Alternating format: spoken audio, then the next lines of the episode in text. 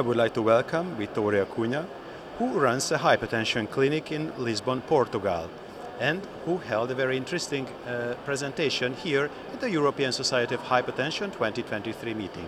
Thank you very much for accepting our invitation. Thank you very much, and thank you for the opportunity to be here and to tell you something about my beliefs and my experience. You were talking about a very difficult topic.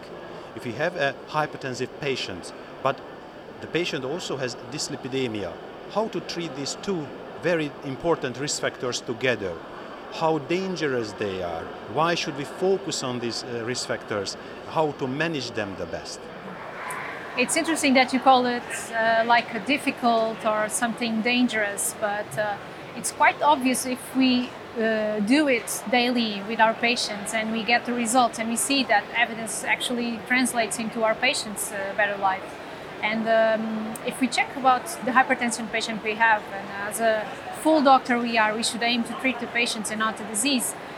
About 50% of the hypertension have dyslipidemia, so why shouldn't we address them both if we know that hypertension raises risk of cardiovascular, cerebrovascular disease, dyslipidemia the same. And we also know that we combining these risk factors, the risk is not only two times bigger, but it's more than that. So if we treat them together, we can be better doctors and to aim for a greater reduction in cardiovascular risk. We also know that small reductions lead to great risk reductions. So that's one of the questions to address. And we have a lot of tools nowadays that we can use to make it easier for our patients. I would say most of the responsibility is actually on our side. We have the tools, we have the knowledge, we just need to change a little bit our way of thinking if we want to be more effective in our practice. So instead of giving just one drug for hypertension, we know we will treat dyslipidemia. Instead of treating it 6 months or 1 year after, we should treat it as soon as we have the diagnosis. And nowadays we have a lot of single pill combinations that can treat them both.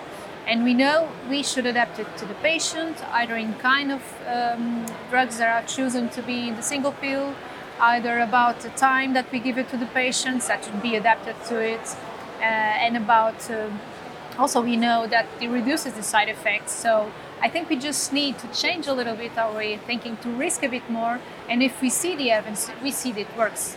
My patients are much more happier if they take just one pill and they see results, they see the blood pressure reduces, the LDL values are much better in the next lab results we get, and they actually know and they understand that it's just taking by one pill, it's much easier and they feel much better, and we get results actually in our days. You mentioned your patients, so in your clinical practice, how do you introduce these drugs? How do you explain to the patients why to use this combination?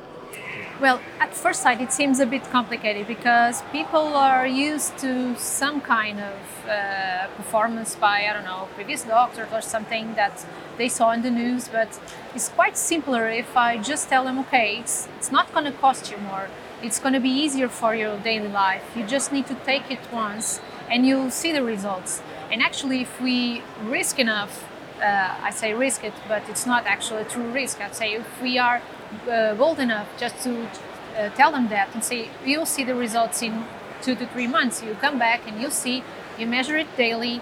If you don't feel okay with something, or if you have any doubt, you just contact me or just come, and the people get results. So actually, if we talk to them with a good communication technique, we explain that what are the possible side effects, what are the possible outcomes they can have. I think if we explain everything and not just prescribing, we'll get better results with that. In your presentation, you talked about the J-curve, and you mentioned this very important point about J-curves in dyslipidemia, in LDL. Mm-hmm. Well, that's actually a question that can raise some dangerous for people that believe in older matters of statins, but actually evidence has proven that there is no J-curve. We don't need cholesterol for that, and we actually see great results. And people are actually afraid, and sometimes they ask me, look doctor, my LDL is already low, should I stop the medication? And I teach them and I explain that actually now that's a good value and now we are protecting the patient, and you'll see that you will be free from events. So That's the easiest place to, or the easiest way to convince them is to show them the results and explain them and just ask them, do you feel better with this? And they say yes, so we keep with the work. We know that the European Society of Hypertension guideline emphasizes the fast treatment, reaching targets, reaching goals as soon as possible in 3 months. The same is true for the European Atherosclerosis Society guideline of dyslipidemias. How does this combination treatment help us to achieve these goals faster than with single pills? I think just a matter of adherence gives you immediate response to that. And if we treat them both, instead of, okay, let's start with the blood pressure and let's wait a few months, and then let's go for the lipids and wait a few months. We don't need to do that, because that's, if you look back, you'll see, okay, I had a gap year, a full year, where the patient was not effectively protected. So why not act immediately? We have the diagnosis, we know what's expecting and what's the future risk, so why not act immediately? We know to start combination therapy for hypertension. We also know the value targets that are already preconized for lipids. So we should start immediately. And the earlier we get the results, the better it will be for the risk reduction. So I think it's quite a simple math to do. And that's what we see in the clinical practice, actually. There is very strong clinical evidence, big literature behind this combination treatment of these combined risk factors. And I would like to ask you, of course, to talk a little bit about them, but more importantly, that how do you see that these evidences came back into your clinical practice in your daily experience? Yes, I think, of course, we are always expecting the evidence so we can base our actions. We have a lot of trials, and if we want to be more let's say, if we want to get more specific, we will look for the big randomized control trials. And we have it either for hypertension, with advanced and aspect and everything. We have it for lipids. We have the big EUROASPIRE surveys that give us a big look at risk factors and then the treatment.